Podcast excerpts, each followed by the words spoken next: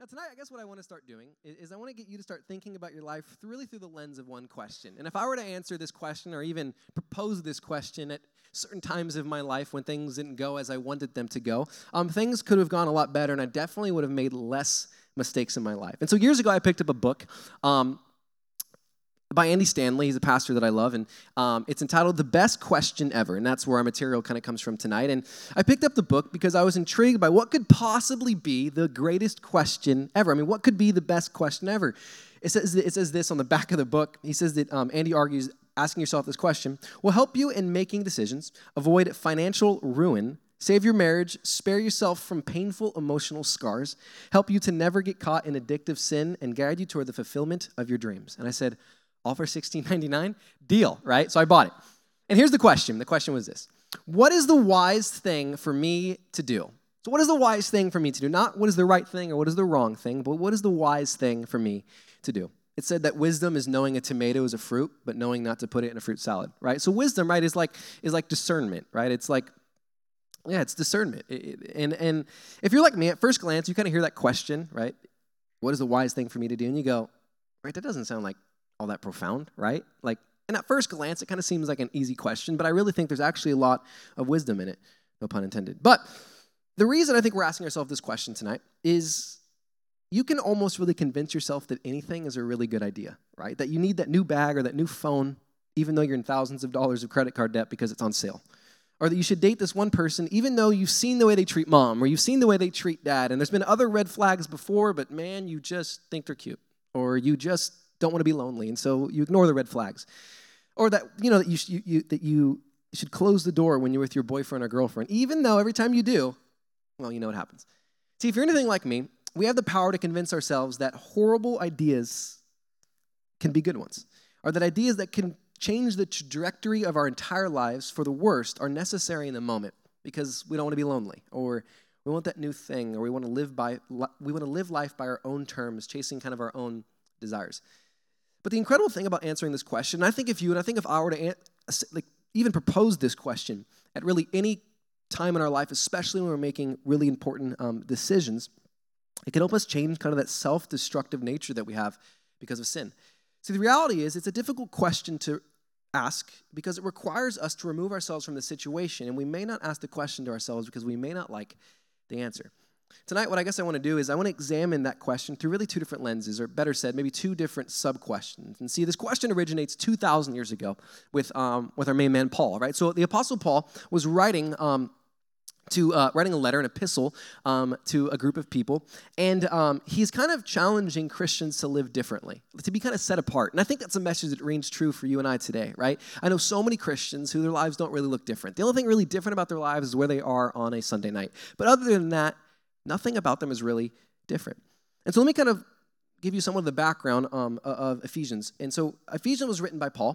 Um, to Christians in Ephesus, and I've actually been to Ephesus. It's a really, really neat place. And he's giving them some advice on how to live as a Christ follower.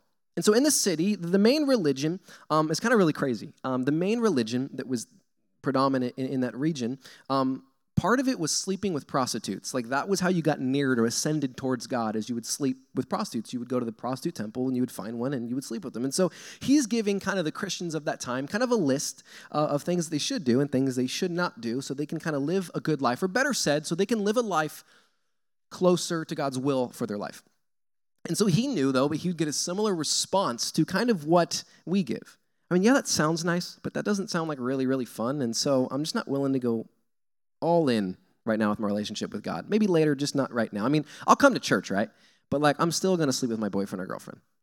I mean, I'll still watch pornography, and I'll still go out and get plastered with my friends on a Friday night, and I'm gonna act like I'm fully in. And I may, con- I may even convince the people around me that I'm fully in.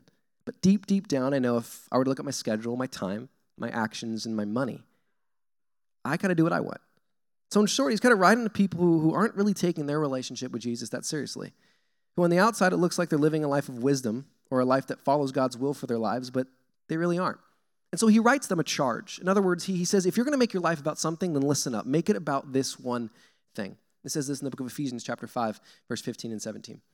Be very careful then how you live, not as unwise, but as wise, making the most of every opportunity because the days are evil. Therefore, do not be foolish, but understand what the Lord's will is. So, Paul's going to be doing something really interesting here. He's giving you and I a new standard of living. He's kind of ri- raising the bar and asking believers to be set apart. In other words, to live life differently than the world. He, he's challenging us to go against culture because the days are evil. And you're saying, what on earth does that mean? Well, what he's kind of communicating when he's saying the days are evil, he's saying that culture standards for living are not God's standard of living. And by large measure, they're not really good for our lives. They're, in essence, they're not really good for human flourishing. I mean, just think about what TVs and movies and magazines and music and even our friends tell us really is okay. I mean, what they say is okay about sex and our relationship with God, relationships in general, finances, etc. See, none of it is really biblical, and in the long run, it just really harms our future. So Paul gives us kind of this new standard to live by, and the standard that he's kind of setting forth, not is it right, not is it wrong, the new standard is is it wise? And so the first of two questions I want to give you guys tonight is this. In light of my past experiences, what is the wise thing to do? In light of my past experiences, what is the wise thing to do? See, your history is unique. There's no one like you.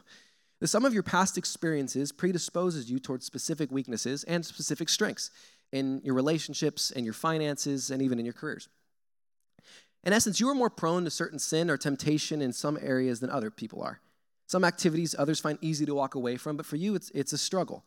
Or even some situations are more difficult for you or for me to process because of our background story, right? We all have family of origin issues, right? That's because, man, we live in a world that's fallen. And so mom and dad maybe did their best, but man, we still got some bruises going through being, being in their households or whatever it is, or we've had some traumatic things happen in our life. So we all have dirty closets, I guess you would say, right? We all have, to, we all have family of origin issues. And when Chelsea and I started dating, and, uh, and when I knew I wanted to marry her, I knew I needed to go to counseling. Little background on my story is I didn't really grow up seeing like the healthiest marriage, you know, and I don't know what your story is like, but I definitely didn't. I, I had two parents that kind of avoided each other during conflict, or they would blow up and storm out uh, the house, or whatever it was. So I never really developed or even saw what healthy conflict really looked like. I just became really good at yelling and storming out of the room. And when we first started dating, I don't know what it was, but every Sunday night, after young adults, and this is many years ago, we would sit in the parking lot for like hours after young adults, and that's when all of our fights would happen. The end of the week, we're tired, and we would just start arguing about like I don't know about time or whatever it was. I don't know, but we just started getting in the craziest fights. We'd yell at each other. I'd get super angry. I would like I could leave, and I'd like just walk out of her car and slam her door and like go over to my car. I'm surprised she married me. I was a mess, right? But no, seriously, right? Like even silly things, and I'm embarrassed to say it, but I was way into fitness, like so into fitness. And like if if if she would get like a soda when we would go out, I would like like, I'm not talking to you the rest of the night, right? Like that's where I was at. It's ridiculous, right? Like it just makes me laugh. Like I was like, how the crap did you marry me? I was a mess, right? I was a mess. So I tell you that story to tell you this. The reality is, and I want you to hear this, the reality is there's no such thing as marriage problems. There's two people who have problems that enter into a marriage. So I, I wanted to do my best and I'm still working at it, but I wanted to do my best to clean my closet out before we got married. I had to go, go through some things and process some things and, and ask questions like, why am I sensitive towards that? And, and I had to go through a process of, of, of looking at those things and, like I said, cleaning out my closet. So, does the Bible anywhere say that I needed to go to counseling? Like, thou art the go to counselor. Like, like, that's not what it said, right? It doesn't say that anywhere in the Bible. But when I looked at kind of my past experiences, what was the wise thing for me to do? What was to go to counseling? Right? And I can promise you, it's the greatest thing. I've been in counseling seven years now, six, seven years. Yeah, and I go every Friday. It's the best thing I could have ever done was to make that decision. That I was, I, if I wanted a healthy marriage, and in, in, in light of my past experiences, then how can I, how can I make that happen? How am I going to learn how to handle conflict? Because I never watched it in a healthy way growing up. Maybe, maybe give you another illustration. Weeks ago, um, I was meeting with my best friend from my childhood, and um, he, his name is Taylor, and, and, Taylor's a great guy, but he's a recovering heroin addict. And uh, it took him years to finally get clean, and he's like on a nine month. Um, he's been sober for nine months, which is by far the longest he's he's ever been. He's been addicted to heroin for probably seven years now. And so for years he would try to get clean, but he couldn't. And I was like, dude, look who your friends are. Like all of them are addicts, and they're still doing it. And listen, there's, on the outside, there's nothing wrong with you hanging out with like a bunch of people who are addicts. There's nothing wrong with you hanging with with those people if you're not sticking a needle in your arm but it's just not wise. Nowhere in the Bible does say like you can't hang out with people who do drugs. But if you're addicted to drugs, then use use wisdom. Don't don't hang out with those people. You're going to get tempted to do those things. Or I know people who won't use credit cards because they, they have past failures in debt. So the temptation of credit is too much for them. So they they don't get a credit card. See, we oftentimes have to take drastic steps in certain areas of our lives that were set up for failure because of our past experiences. So, the second question I want to give you guys tonight is this What is the wise thing to do in light of your future hopes and dreams? So, what is the wise thing for you to do in light of your future hopes and dreams? See, all of us have hopes and dreams for our future, right? We, we have dreams of what we want our life to look like financially and relationally and even spiritually and, and professionally. And I'm sure from time to time you dream about what your life could look like in 10 years, right? I mean, that's really the only way for you to like get up at nine o'clock and go to a class, right? It's because there's going to be an end goal. There's going to hopefully you're going to get the white picket fence someday, right? And the nice house and things like that, right? We all have kind of a, of a vision or a dream of what we want our, our, our ideal life to really look like. But the reality is, most people aren't living their dreams. And you have to ask the question, why is that? Because the reality is there are twists and turns in the road that reshape our future. But more importantly, or primarily, the primary reason is because we rob ourselves by our decisions made in the moment with no thought about those impacts of our future. And this is really easy to see in other people, right? You can see kind of like the dots align in other people and in their schedules and what they're doing and go, it's not going to end up well for you. But it's really difficult to look in our own life and see the kind of the same dots connect. It's difficult to see this in the mirror. And I want you guys to remember this that the, today's decisions equal tomorrow's hopes and dreams. Today's decisions equal tomorrow's hopes and dreams. And so, if you're going to remember anything from my talk today, this is what I want you to remember. The future health of your marriage, of your relationships, and of your finances are all determined by today's decisions. The future health of your marriage, your finances, your relationships are all determined by today's decisions. Or, like I said last week, we all end up somewhere. Few people end up there intentionally. Many years ago, I had a, a, group of junior high students, which I love this exercise, and I don't know why I haven't done it in a while, but I'm probably going to do this probably with every age group. Is um, I had a group of junior high students write a letter to themselves in the future. And so I directed their thoughts to get them to focus on their character, their future marriage someday, um, the relationship they're going to have with God, others, and even the relationship they're going to have with their kids. And I had so many students come up to me and say that all of a sudden, like 20 years became really real. Like their futures became really real to them. Their current decisions would have an impact on what kind of life they could have in the future or the life they wanted to have in their future. See, many people are, are now contemplating decisions that will affect their future. But for some reason, we continue to throw in the same excuses that kind of got us in the pile of regret and less than life that we've dreamed for. But what if? What if we were serious about this? What if we really took the time to really think through the decisions that we're contemplating and, and throw out the excuses and see how they're really going to affect and change our future? I mean, no one plans to mess up their life. I've never met somebody on their wedding day that looks into their spouse's eyes and is as it's gleaming back at them and is going, I just can't wait to ruin this. I just can't wait to get a divorce. I can't wait to take half of what is yours and you get to take half of what is mine. I just can't wait. No one, no one on the on the day they get to see their baby boy or their baby girl pick them up towards the sun and just goes, I just can't wait to screw your life over. Like no one, no one says that. No one goes, I just can't wait to make you codependent. I just can't wait to just ruin you, right? I just, oh, I'm so excited for that, right? No one says on their first date, i just can't wait to fall for you and then really let this get out of hand and cross all of my personal boundaries and just, just ruin my life. Or to make it maybe more personal. No one plans on being in debt they can't get out of. And to make this personal for you, my mom's house went on the market today because my, my mom, when my dad was alive and my, my mom still is, they made a series of financial decisions that were unresponsible, fiscally irresponsible, and, and now she's going to lose her house. Or make it even more personal, no one takes their first drink thinking this is drastically going to turn their life into a downward spiral. I guarantee you that my dad, so my dad passed away um, on the 14th of January, tomorrow, four years ago, um, because of alcohol. And I guarantee you, back when he was 21, or whenever he started drinking, he never thought that first drink was going to eventually lead to a downward spiral that was going to take his life.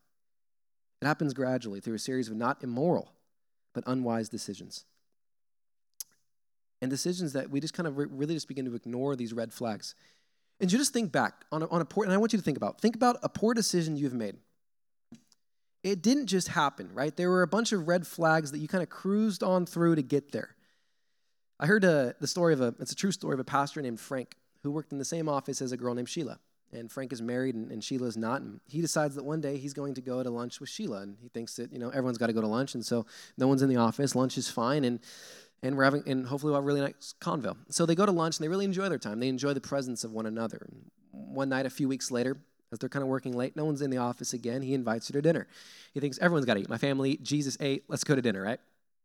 And uh, at the kind of the dinner, um, he kind of starts to talk about his marriage problems. He begins to kind of open up to Sheila about his, his marriage and how things just aren't really working out. And by the way, just to pause through the story, it is, how to say this, if you're in a relationship, whether it be you're, you're seriously dating, you're engaged, or you're married, it's never appropriate for you to confide in someone that you have the potential to be attracted to later on. So set that boundary now. So at dinner, Frank begins to kind of tell Sheila about his marital issues. And she thinks, you know, I'm being such a great Christian, I'm being such a good counselor. In fact, even the Bible says to help one another, right?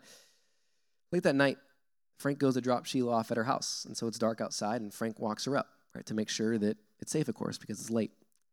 They get to the door, and Sheila invites him in, right, because it would be rude not to, and he could use some coffee kind of for the late night drive home. 20 minutes later, as he's leaving, she leans in for a hug, and one thing turns into another. And now he's in an affair that's lasted a few years. And he's lost his job because he was a pastor. And he's lost his family. Wife won't speak to him anymore, and his kids now resent him. And he lost the life that he had. Now, I tell that story really to show you this. All throughout that story, there were moments and you were like, stop. Like, like don't do that. Like that that's unwise. Like you need to pump the brakes. Because you see each step getting closer and closer to disaster. See, each innocent step may not be wrong, but they're definitely not right, wise. The reality is, we can always justify our decisions as uh, there's nothing wrong with them. We, we, we, if you're anything like me, you can justify certain decisions as doing nothing wrong. And see, Frank and Sheila in the beginning weren't doing anything wrong, but they, like I said, they weren't doing anything that was wise. And see, no one plans to mess up their life. No one plans to mess up their life. They just don't plan not to because they don't set the right boundaries in place. And so tonight I'm challenging you to do what like Paul was challenging us to do, and that is to set really high boundaries for your life that if crossed, there'll be no consequences. If you set really, really high boundaries in your life, for every arena and category of your life, if you cross them, nothing bad has really happened. Let me give you a silly example. Um, my wife and I have a rule with each other that I'm never to be alone with a woman, right? Like I, I won't, I won't, I won't be in a car, and if it's silly, if I'm in a car, I'll be FaceTiming her or whatever it is. I'll never be alone with a woman. She'll never be alone with me. Not because we don't trust each other, but because we want to do the thing that's wise for each other. So I meet with people all the time who would say, I would do anything to go back and fill in the blank, to redo that one mess up, that one financial mistake, or that one time I messed up with that one girl or that one guy. Well, why not take the same intensity before another poor decision is made? I guess here's what I want you to know. We will either have extreme regret or you'll have extreme standards. You're either going to have extreme regret or extreme standards, but you get to choose.